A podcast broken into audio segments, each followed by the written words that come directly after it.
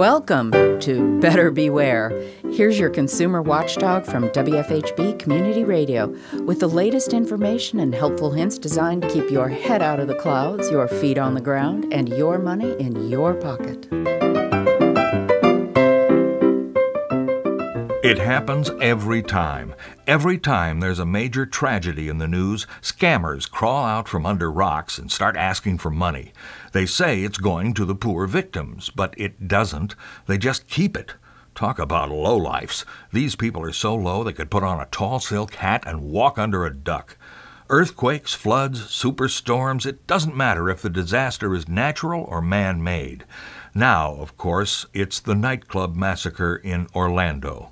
We had a great response here in Bloomington with more than a thousand people, all kinds, all shapes and sizes and colors and ages and backgrounds and religions, gathered to mourn the victims and send a message that love conquers terror and we're not afraid.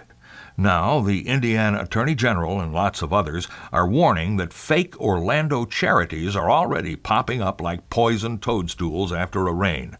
If you want to help, good for you. But make certain your contribution goes where you want it to go. Here are some don'ts and do's. Never give cash. Don't use a debit card and don't ever wire money. Write a check or use a credit card so the money can be traced. Online, never respond to pop up windows or email appeals. Even if they don't get your money, they can be malware traps or phishing scams.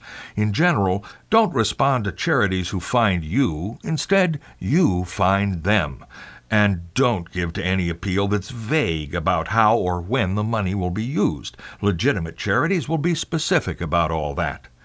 Do check out any charity before you give. CharityNavigator.org has a big Orlando banner on their website now, always a good place to look.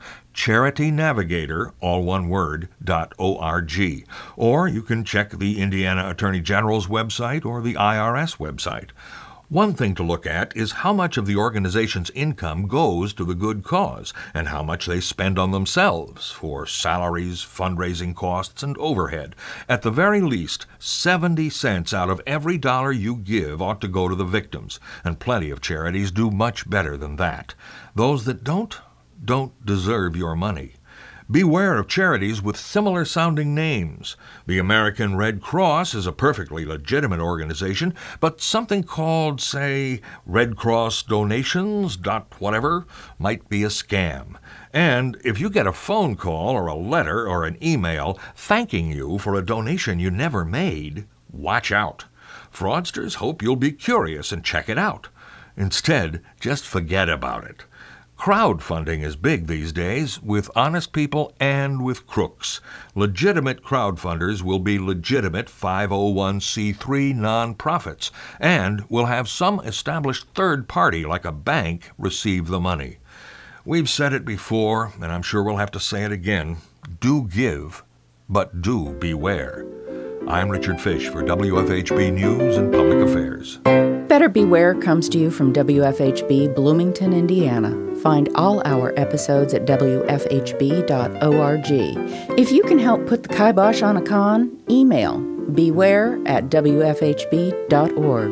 Remember, swindlers never give a sucker an even break.